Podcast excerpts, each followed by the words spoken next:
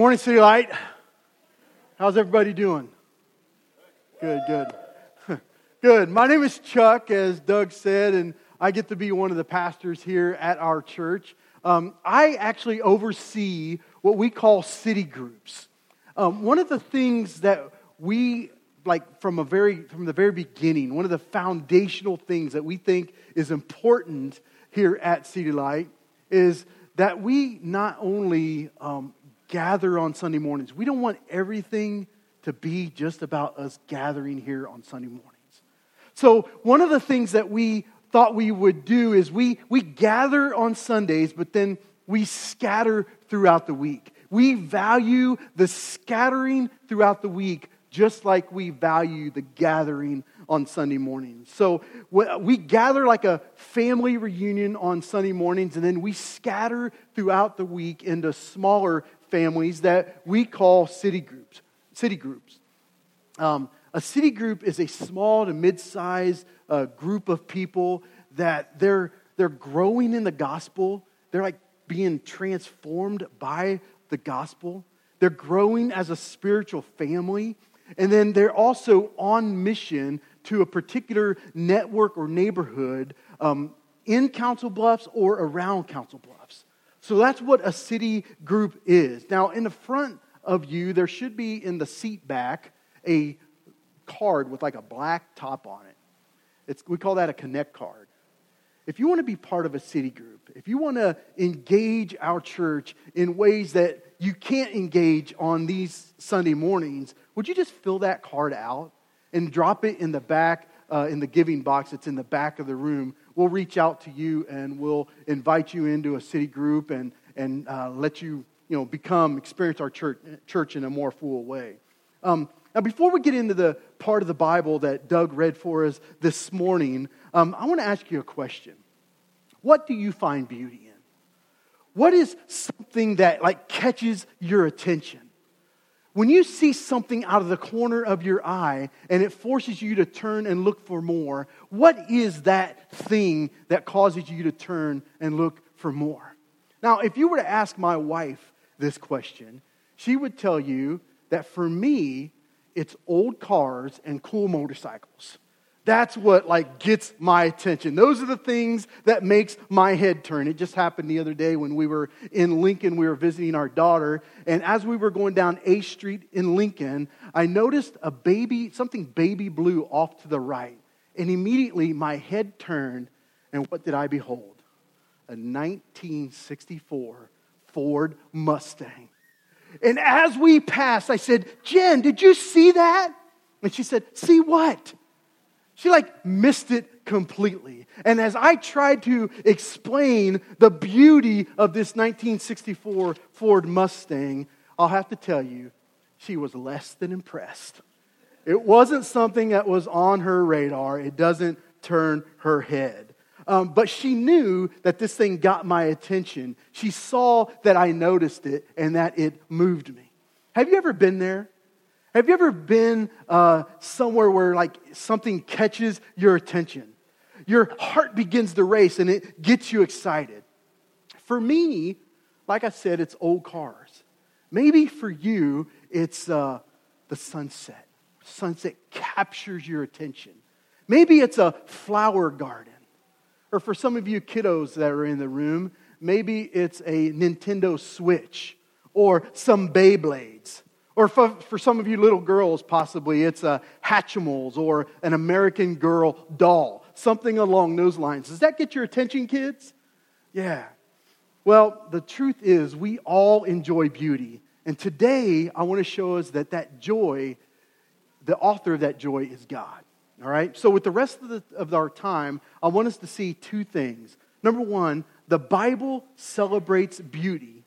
And number two, there is purity in passion. The Bible celebrates beauty, and there is purity in passion. So uh, let's get started with how the Bible celebrates beauty. The Bible has a lot to say about beauty, and particularly, it has a lot to say about the beauty of the human body, but it has a balanced approach. So, what I mean by that is this the Bible warns us on having too much of, of an emphasis on beauty. Proverbs 31 30, it says this Charm is deceitful and beauty is vain. Proverbs 6:25 it tells us this that do not desire the beauty in her talking about the adulterous woman do not desire the beauty in her heart and do not let her capture you with her eyelashes. So the Bible warns us on placing too much of an emphasis on beauty, but it also takes notice and it values beauty. Um, look in Genesis 12 11. Abram is talking to his wife Sarah, and he says to her, I know that you are a woman beautiful in appearance. Basically, what he's saying is, Baby, you look good, right? He notices her and he says, Baby, I like the way you look. And then in a few verses later, the, uh, the Egyptians also see her and they say that she looks good as well. So, guys, just so you don't feel left out, there's also some good looking men in the Bible that are noticed. There's guys like Joseph and David and Absalom and Saul all of these men, as we see them in the Bible, they're noticed as good looking, they're noticed as beautiful, just like the women. So, what I want us to see is the Bible warns us it, to not place too much of an emphasis on beauty, but we also see that the Bible takes uh, notice and it values beauty. So, Pastor Douglas O'Donnell, uh, Douglas Sean O'Donnell, puts it this way Beauty is like a cut rose. It's worth beholding even though you know it's withering away. It's worth beholding even though its thorns can prick. It's worth beholding because the flower's beauty in that moment points to the beauty not of Mother Nature, but of God. So, if beauty is a prickly rose, the song shows us how to enjoy it without getting pricked. The pride uh, the bride and the groom in this song notices beauty, but they not only notice it, they celebrate beauty. Kids, um, they, let me see here. They, they don't celebrate this bride and groom. They don't celebrate a cool looking car or a sunset or a flower garden. Kids, they don't notice necessarily these cool toys, or they're not interested in um, video games or dolls. You know what they're interested in? They're interested in one another's body, and particularly, they really like each other's body. Now, kiddos, I know that sounds gross right now, but hopefully, here in a few years, maybe your eyes will be opened up to those things, and mom and dad can talk to you more. But um, uh, both the bride and the groom in the song refer to each other's body as beautiful. Um, look at how the, the groom starts it off in chapter 1, verse 8. He says, O most beautiful among women. Verse 15 says, Behold, you are beautiful, my love. Behold, you are beautiful. Your eyes are doves. And then she tells him in verse number 16, Behold, you are beautiful my beloved, truly delightful. All throughout the, this song, these two lovers are telling one another how beautiful each other are. They're, now, there's times when they're describing each other's character. They're, they're talking about and they're commenting on each other's character, but they're also commenting on more than each other's character. They're describing each other's body. They're letting each other know that they really like what they are looking at. In the first part of this chapter, the groom, he focuses on her face, on her head. He comments on her eyes, talks about her cheeks, makes mention of her hair, and then he says, By the way, you've got nice teeth. Yes, he talks about her teeth. You see, teeth back then was something that wasn't too common. And so he's just letting this girl know hey, I appreciate you taking care of your teeth, baby. I love it. Keep it up. It's good for me. And then he moves from her face, from her head, and he starts at her feet. He notices her feet. He works his way up to her rounded thighs. He notices her belly, her navel, and a lot of other things. Right? We can't go any further because this is a family Sunday and I'm trying to keep it PG. But it's safe to say that he really likes what he sees. So, what do we do with that? Here's one thing I think we can take away from this the Bible celebrates beauty, and it's okay to take notice. The groom in this song, he notices and he comments on the beauty of the bride very specifically. The others in the song, they, they continue to ask for her, Can you just come out again so that we can behold your beauty? They also wanted to celebrate and be a part of this. They love what they see and they are excited about it. Now, maybe this will help a little bit. A little over a month ago, Jen and I, we got the, uh, the privilege of going to Mark and Kelsey Murray's wedding right here in this building. And I remember as Kelsey came through those doors, Mark was right over here and he was turned around. And as he was turned around, uh, Kelsey made her way around the back of this room, and all of us that were in the crowd were in awe. We were looking at the beauty of this bride. We were taking in the beauty of this bride and appreciating this bride for who she was. We celebrated her beauty. Now, just as Kelsey got to the center of this aisle, Mark, he turned around. And as he turned around, he began to weep. He couldn't hold back the tears. He was taking in the bride of his, the beauty of his bride in a way that was totally different than what the crowd was.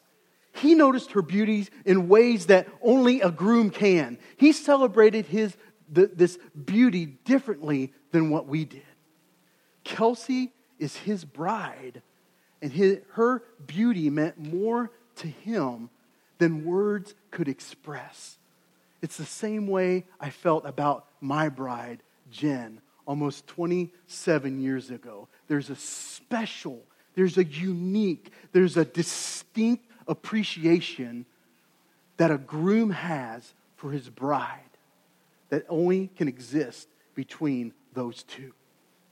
So the Bible, it shows us that beauty is something to uh, be noticed and celebrated, but it also shows us that it's something that points us to something else. All right, let's take a look at Romans 1. Look in verse 19 and 20. For what can be known about God is plain to them, because God has shown it to them. For his invisible attributes, namely his eternal power and divine nature, have been clearly perceived ever since the creation of the world in the things that have been made. So they are without excuse. What Romans is teaching us is that as we look at the beauty of creation, as we look at the beauty of the rolling hills in Iowa, as we look at the beauty of the majestic mountains in Colorado, as we take in the vastness of the ocean on a beach in Florida, and, and, as we look at the, the human form, the beauty of the body, we should look beyond these created things and look to the creator of those things, and that is God. That's what beauty is meant to be. God created the body not so that we can worship the body, but that the body, His creation, would point us to Him, the Creator. It's all about God. It's all about Jesus. Beauty is celebrated and it points us to God. The second thing I want us to see is that there is purity in passion. There is purity in passion. Now, after the groom, after he expresses his delight in his bride's body, let me just say he's ready to do what married people do. All right? He's ready to do what married people do. And as Doug said a few weeks ago, he's ready to practice some righteousness. There we go. There's purity in the passion uh, of this bride and groom. There's purity in the passion that they have for one another. The passion, it's good and it's right and it's healthy and it's pleasurable. But can I just say, timing is everything. Timing is everything. The bride says it this way in chapter 8, verse 4. I adjure you, O daughters of Jerusalem, that you not stir up or awaken love until it pleases. The, the bride, she repeats what she has already said in chapters 2 and 3. And basically, what she's saying is there is a proper time and there's a proper person to pursue this passion with. The proper time is marriage, and the proper person is someone that you have vowed your life to. It's someone that has vowed the rest of their life to you. It's that person that you've chosen to be with for your entire life. There's a proper place and there's a proper person. And I want to talk particularly for just a moment to the singles that are in this room. This type of uh, passion that is found within marriage can I just let you know?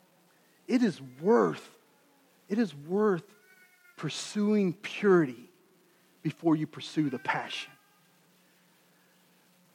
Singles, if you pursue purity while you're single, it will make the pursuit of passion within marriage something even more meaningful than you can ever imagine. So, single gals, please don't buy in to the lie that this will make him mine. Single guys, don't believe the lie that if I don't do this, if I don't if I don't yield to this pressure, then she's probably going to leave me. Hey, dating couples, don't believe the lie that you got to try it before you buy it. It's a lie. Don't believe it. Dismiss it. Instead, pursue purity knowing that kind of passion that is found within marriage, that it's a wonderful gift and it should only be pursued after you say, I do. But after you say, I do, you can engage this passion. You can pursue this passion. You can run toward this passion as often and as freely and as, um, as often as you want to. So engage the passion after you get married. I want, I want to show you how the bride engages this passion in chapter 7. Look in verse number 11. Look at what she says. Come, my beloved, let us go out to the fields and lodge in the villages. Let us go out early to the vineyards and see whether the vines have budded, whether the grape blossoms, blossoms have opened, and the pomegranates are in bloom. There I will give you my love the mandrakes give forth fragrance, and beside our doors are all choice fruits, new as well as old, which I had laid up for you, O my beloved. If you're married, this passion, this desire, it's healthy, right, and good. So, husbands, enjoy pursuing, chasing, and running after, running after your spouse.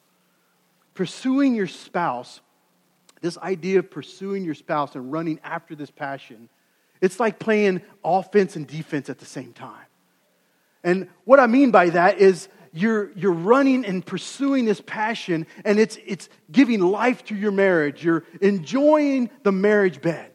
But it's also um, playing defense because it prevents you and it keeps you from yielding into temptation. Look at what Paul says in 1 Corinthians chapter 7.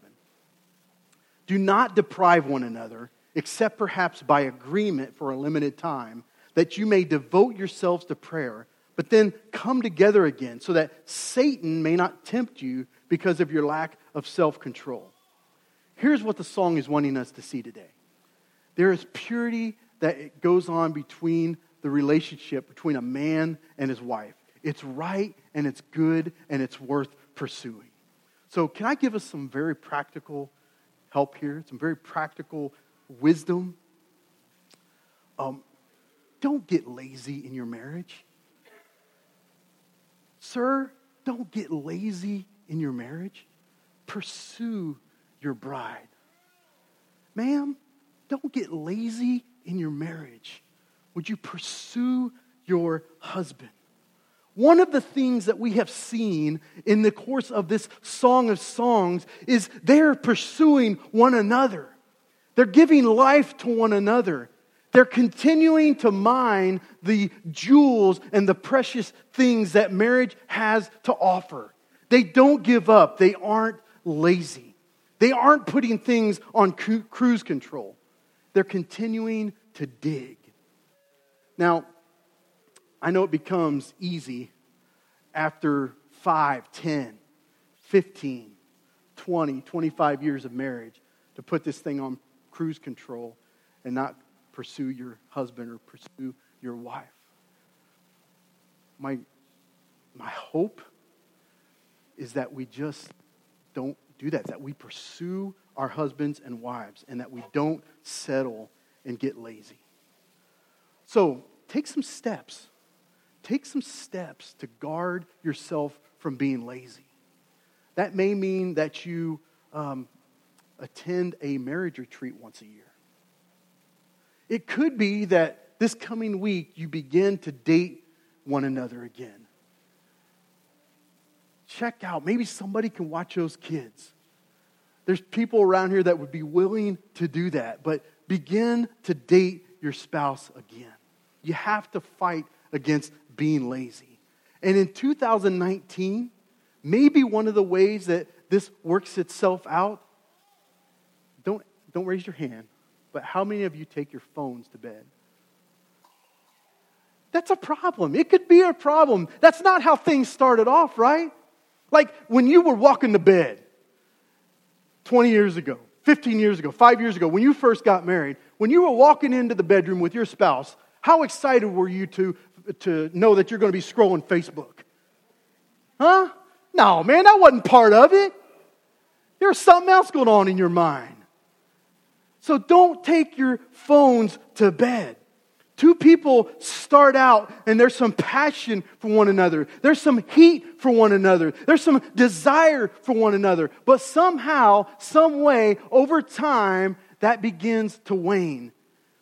And, and the, the guy, the dude, finds himself stalking somebody he used to play football with 20 years ago on Facebook. And she's looking at Joanna Gaines' feed. And there's nothing going on that should be going on to feed the passion that needs to happen within a successful marriage.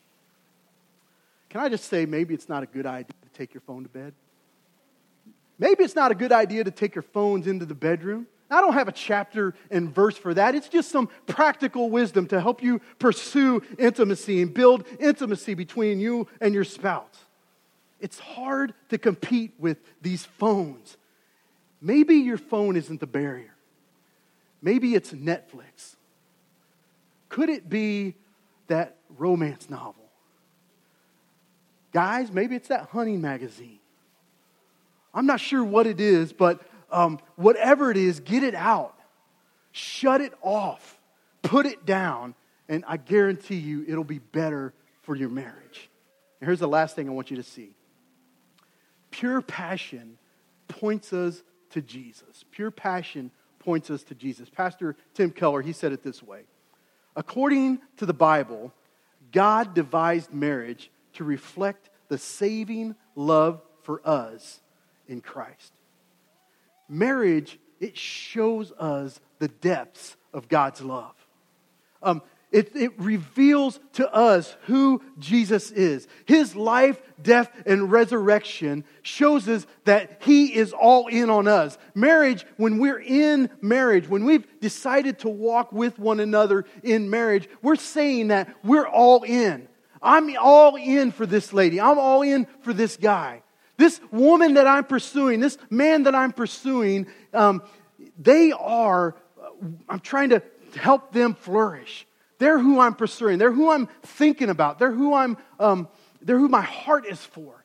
That's what marriage is. And this is a picture of the, of the relationship that Jesus has with his church.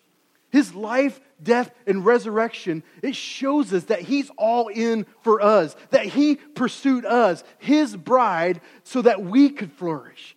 This means that everything that is related to marriage reminds us it's a shadow of something greater than itself. God uses marital romance to show us how Jesus pursues his bride. You see, Jesus didn't start this relationship off cold, did he? No, Jesus started this relationship off red hot. And he didn't give up. He kept pursuing us. He never wavered. He never got lazy. He never gave in. He never give up, gave up. Jesus finished well and he paid the price for all of us.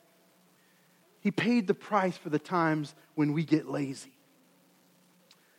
He paid the price for those times when we put our marriage on the back burner.